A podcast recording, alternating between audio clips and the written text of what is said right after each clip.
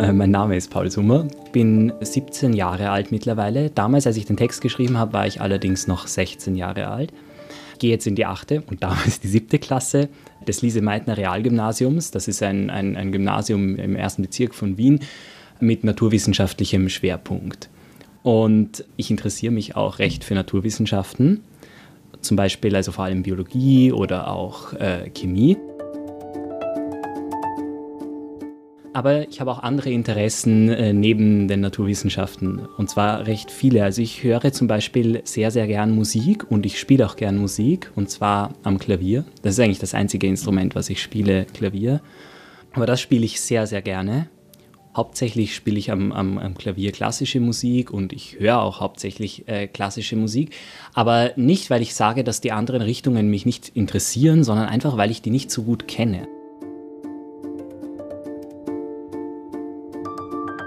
Auch Laufen, Lesen und Kochen sind Tätigkeiten, die Paul Summer gerne macht und manchmal richtig hineinkippt, erzählt er. Was auch noch eines meiner unter Anführungszeichen Hobbys ist, ist einfach nachzudenken über Sachen. Also es klingt komisch, weil es ist ein bisschen sowas wie Nichtstun irgendwie, aber es ist, es ist eigentlich etwas, was ich schon eigentlich eine lange, also was ich, was ich oft und, und dann sehr lange mache manchmal sitze ich einfach in meinem Zimmer und, oder gehe in meinem Zimmer herum und dann denke ich nach. Oder ich, oder ich gehe einfach raus und dann gehe ich dort herum und denke nach. Oder zum Beispiel, während ich Sport mache, denke ich auch öfters nach und so. Und das ist schon so eine Sache. Manchmal überlege ich mir so technische Sachen, also äh, obwohl ich mich eigentlich gar nicht so wahnsinnig für Technik jetzt so interessiere, dass ich sage, ich bin ein Nerd oder sowas, aber manchmal überlege ich mir schon, äh, bei, bei, solchen Sachen könnte das funktionieren oder könnte das irgendwie mechanisch überhaupt gehen oder wie könnte man zum Beispiel irgendwas besonders effizient machen oder so oder wie könnte man irgendwas konstruieren. Paul Summer ist Sieger der österreichweiten Olympiade für Schüler und Schülerinnen im Fach Religion 2023 von Theolympia. Das Thema von Theolympia war heuer die Hoffnung. Und es gab ein Zitat zur Anregung, ein poetischer Satz von Hilde Domin, der lautet Ich setzte meinen Fuß in die Luft und sie trug.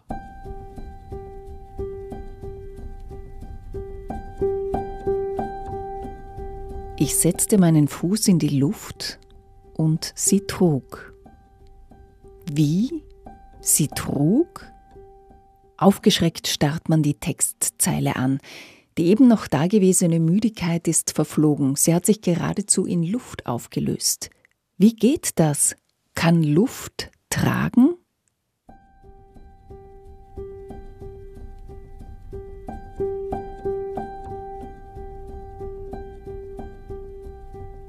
Der Anlass für unser Gespräch ist ja, dass du den ersten Platz gemacht hast bei The Olympia. Ja. Das ist die Schüler, Schüler und Schülerinnen Olympiade im Fach Religion. Und das Thema heuer war Hoffnung. Und da wäre jetzt mal eine erste Frage, jetzt gerade Hoffnung in diesen Zeiten. Ja. war wahrscheinlich auch bewusst so gewählt. Es Natürlich. sind nicht unbedingt hoffnungsfrohe Zeiten. Es gibt sehr viele Krisen. Auch der Ukraine-Krieg war da schon ja, ein Thema. Natürlich. Also Aber ganz global seit vielen Jahren das Bewusstsein um die Klimakrise, ja. Armut auch. Wie ist denn das so in deiner Klassensituation? Ist, da, ist das ein Thema? Redet ihr über sowas? Ja, eigentlich, also wir reden schon darüber, muss man schon sagen und, und zugeben aber andererseits nicht so wahnsinnig viel, dass es jetzt irgendwie alles einnimmt. Also wir reden schon ein bisschen über, sagen wir zum Beispiel den Klimawandel oder über aktuelle Probleme wie zum Beispiel die, den Krieg eben in der Ukraine oder sagen wir die Inflation, die wir gerade deshalb haben, äh, unter anderem.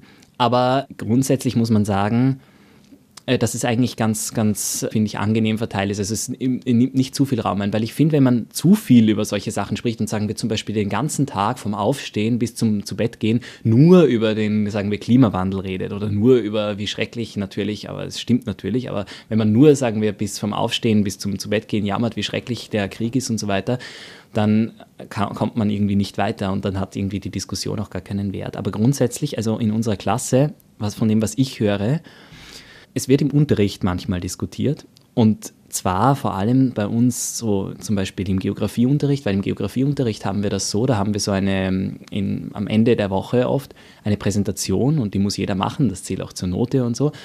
Und die ist ein bisschen wie eine Nachrichtensendung aufgebaut. Da sollen wir die Nachrichten dieser Woche präsentieren. Und nach dieser, nach dieser Präsentation kommen manchmal eben solche Themen auf oder zum Beispiel, also oft, was irgendwie ganz lustig ist, stellt dann zum Beispiel, der, merkt man, der Lehrer hat so richtig Lust zum Diskutieren und stellt dann solche Fragen, die teilweise auch extra provokativ gemacht sind.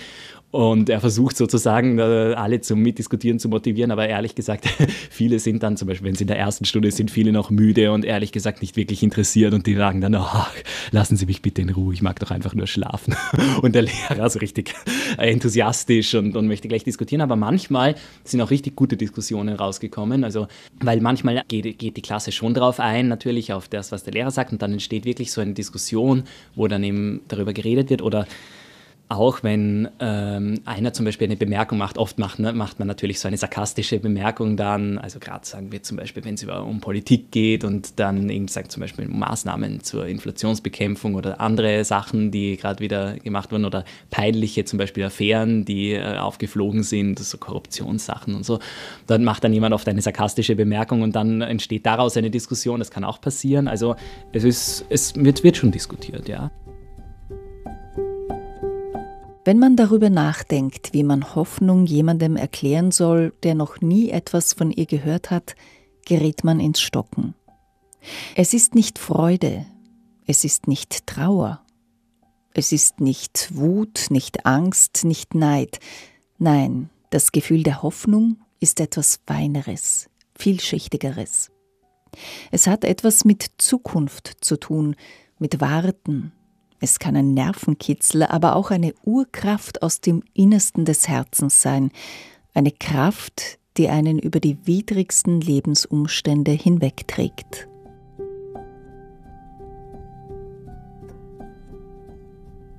Aus dem Siegertext von Theolympia 2023 von Paul Summer. Er hat übrigens schon letztes Jahr an der Olympiade im Fach Religion teilgenommen und hat es unter die Finalisten geschafft. Sein Religionslehrer habe gesagt, es wäre nett, wenn Paul wieder mitmacht, erzählt er, diesmal zum Thema Hoffnung. Als ich dann aber vom Thema erfahren habe, im November ungefähr war das, da war ich dann am Anfang ziemlich enttäuscht, weil ich dachte mir, okay, Hoffnung, das ist irgendwie sowas, ja, also es ist zwar sehr schön und es ist natürlich etwas, etwas Schönes, wenn man daran denkt, aber es ist sowas, ein dermaßen das Allerweltsthema, das ist genauso wie als würde ich über Freude schreiben oder sonst irgendetwas. Oder über irgendwas, wo, wo, wo man irgendwie so alles und gleichzeitig gar nichts dazu schreiben könnte. Und dann hm, habe ich, hab ich ja mal das erst so beiseite gelegt und dann habe ich aber begonnen, irgendwie wie darüber nachzudenken, weil es, es schien mir dann schon irgendwie ganz interessant und vor allem bin ich auch drauf gekommen, naja, eigentlich ist Hoffnung ja gar nicht so einfach. Also wenn man, und das habe ich ja auch im Text so erwähnt, wenn man Hoffnung jemanden beschreiben sollte, zum Beispiel, der noch nie etwas davon gehört hat, wenn ich jetzt sagen soll, so eine Definition, was ist jetzt Hoffnung, so wissenschaftlich oder irgendetwas, naja, dann könnte ich das nicht wirklich jetzt so auf einen, äh, in einem, mit einem Wort äh, oder mit einem Satz oder mit mehreren Sätzen sagen, sondern das braucht wirklich, also man kann das eigentlich nur metaphorisch umschreiben, Hoffnung. Das ist nicht irgendwie sowas, wo man sagen kann, ja, da gibt es jetzt die physikalische Definition, Hoffnung ist und dann kommt so eine Formel oder Hoffnung ist, wenn, bla bla bla bla, eine fixe Definition sondern das war wirklich schon etwas, das hat es eigentlich für mich interessant gemacht. Und dann habe ich erst im Jänner begonnen zu schreiben eigentlich.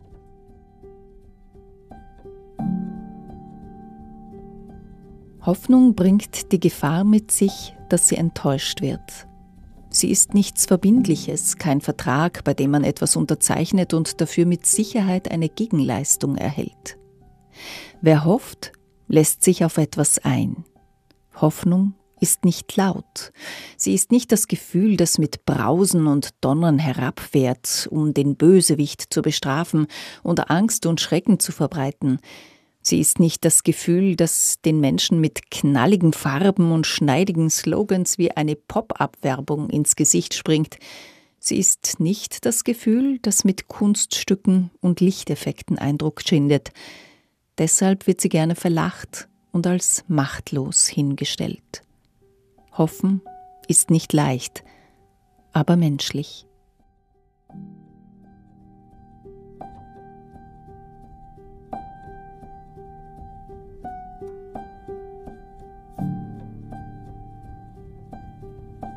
Was mir oft im, im Kopf herumgegangen ist, ist so eine Anschuldigung aus, aus den aus Volksschulzeiten, die ich einmal erlebt habe. Und zwar war es so, dass wir gemeinsam ein Projekt machen sollten und wir wurden gemeinsam benotet.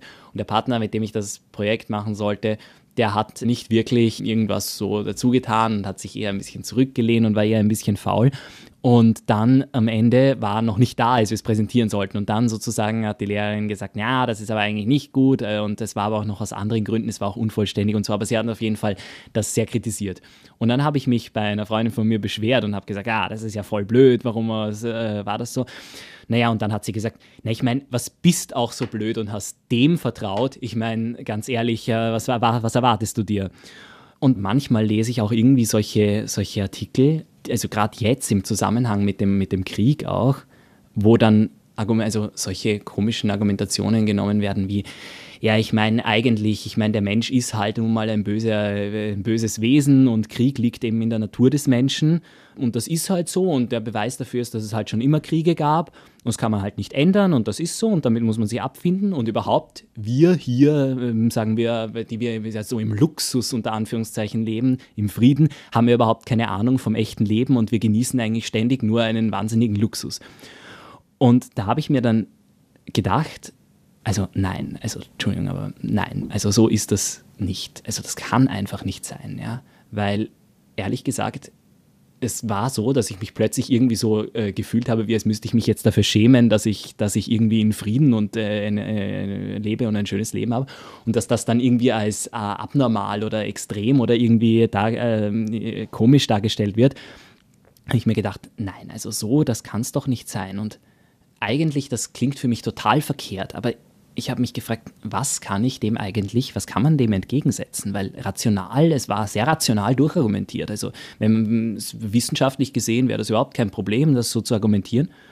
Und irgendwie, es ist mir so, dann habe ich diese Verbindung bekommen, okay, das hat eigentlich sehr viel mit dieser Volksschulanschuldigung zu tun. Warum hast du ihm denn vertraut? Weil beide irgendwie gehen davon aus, der Mensch ist so schlecht und das sollte ja jeder wissen. Und ich meine, man muss sozusagen nach dem Motto leben, Vertrauen ist gut, aber Kontrolle ist besser. Und ich habe mir gedacht, naja, und dann ist es mir eingefallen, eigentlich ist ja der christliche Glaube oder auch die Religion etwas, was ja eigentlich genau nach dem Gegenteil lebt, was auf diesem, auf diesem Vertrauen und eben genau auf der Hoffnung basiert. Und da bin ich dann irgendwie draufgekommen und da habe ich begonnen zu schreiben. Menschen, die aus der Hoffnung Kraft schöpfen, brauchen eine ganz andere Art von Mut, nämlich den Mut, in Kauf zu nehmen, dass ihr Hoffen enttäuscht wird. Könnte Hoffnung dann auch etwas mit Vertrauen zu tun haben? Denn ist Hoffnung nicht im Grunde eine Art Vertrauen in die Zukunft und vielleicht sogar auf Gott?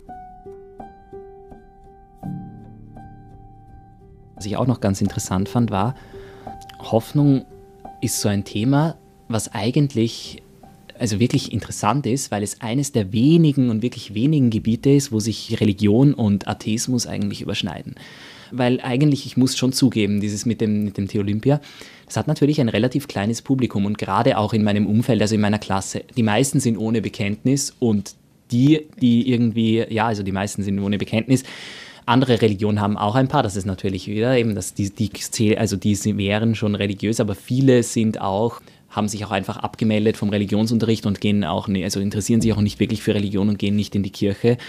Was ich, muss ich natürlich sagen, angesichts, also wenn man, sagen wir, die Kirche nicht mag oder irgendwie keine Sympathie dafür hat, das kann ich natürlich schon verstehen. Aber die haben, also die sind wirklich eher so, die leben im Prinzip atheistisch. Und dann ist es natürlich auch immer eine Frage, ich meine, ich versuche ja immer die Essays irgendwie so zu schreiben, dass sie sich an möglichst alle richten. Also nicht nur irgendwie so tun, ja, wir sind ja so toll mit der Religion und alle anderen, die das nicht verstehen, sind Dummköpfe oder ungläubig oder sonst irgendwas.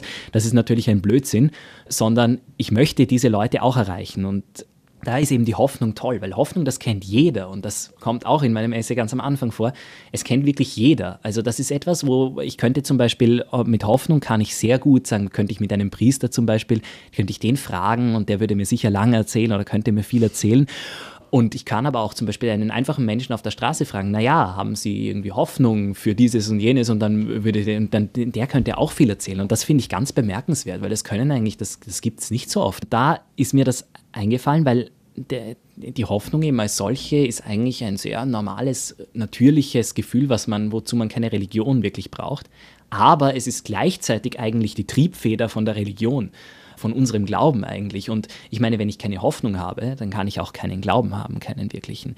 Dann bin ich ja, dann kann ich das gar nicht, dann kann ich ja die äh, vielen Botschaften, also gerade auch die, die Heilsbotschaften in der Bibel und äh, zum Beispiel die äh, Auferstehungsfreude über, über, also zu Ostern, das kann ich ja dann alles gar nicht überhaupt wahrnehmen und, und dann kann ich ja, also wenn, wenn, man, wenn man hoffnungslos ist.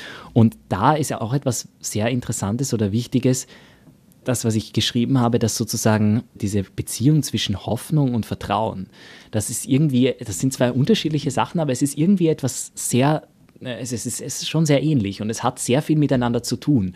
Und es ist eigentlich irgendwie so ein, äh, ein großer Dunstkreis, in dem sich das bewegt.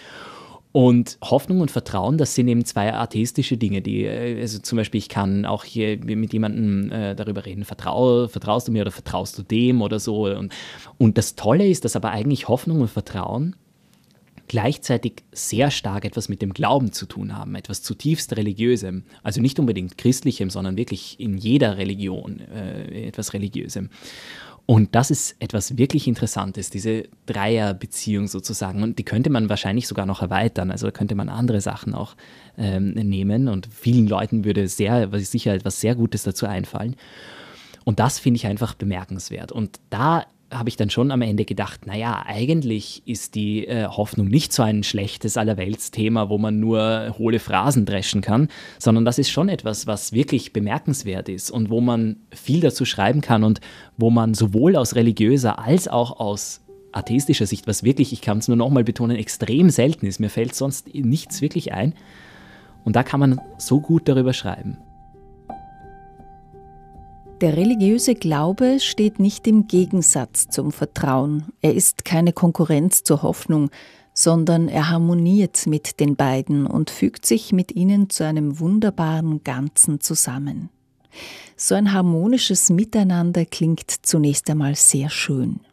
In unserer Gesellschaft aber können Hoffnung und Vertrauen oder gar religiöser Glaube geradezu anstößig wirken.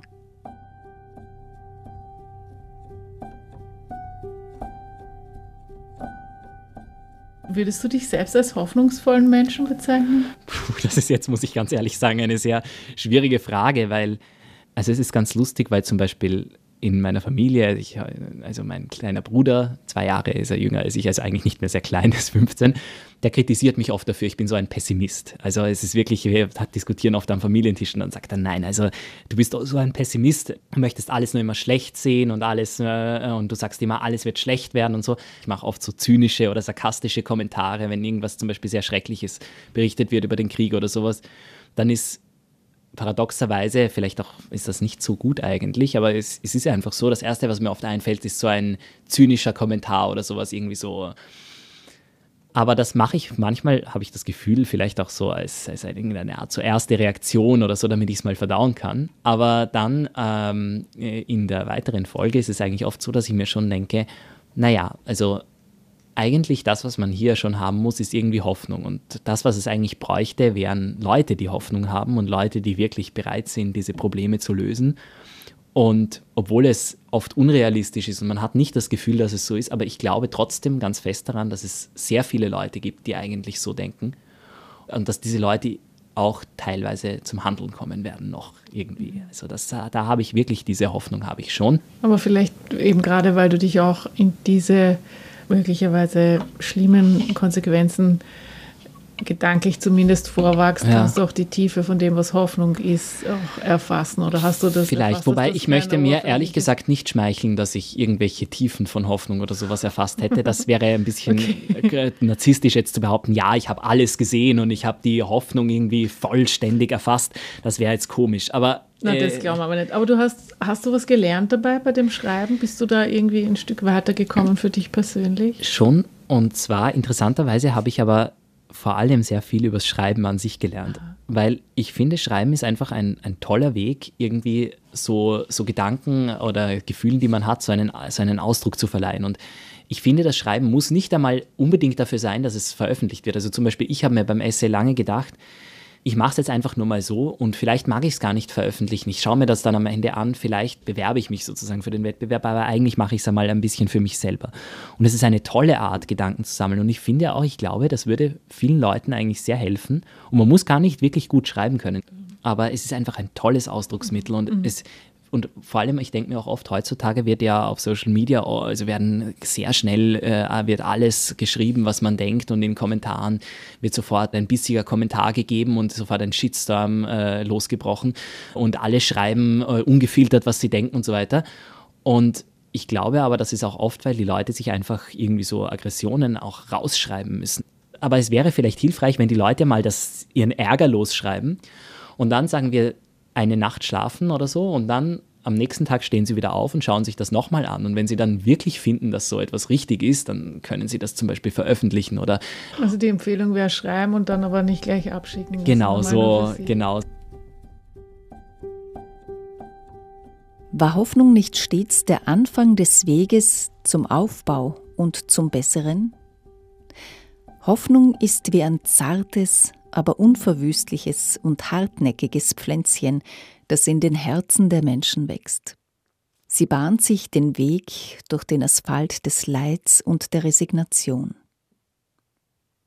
Wer schon einmal eine Asphaltstraße gesehen hat, die länger nicht gepflegt wurde, hat vielleicht bemerkt, dass Risse im harten Straßenbelag entstehen, durch die kleine Pflanzen wachsen und den Asphalt langsam aber sicher aufbrechen.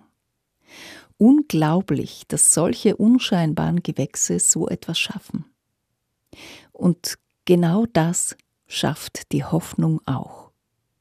Sie hat im wahrsten Sinne des Wortes eine Sprengkraft. Ist Hoffnung nicht möglicherweise der Grundstein des Widerstandes gegen Unterdrückung und Gewalt? Ist sie vielleicht sogar so etwas wie die Triebfeder der Menschlichkeit? Denn Hoffen ist menschlich. Hoffen ist menschlich von Paul Summer. Das waren Ausschnitte aus dem Siegertext von Theolympia 2023, der Olympiade für Schüler und Schülerinnen im Fach Religion.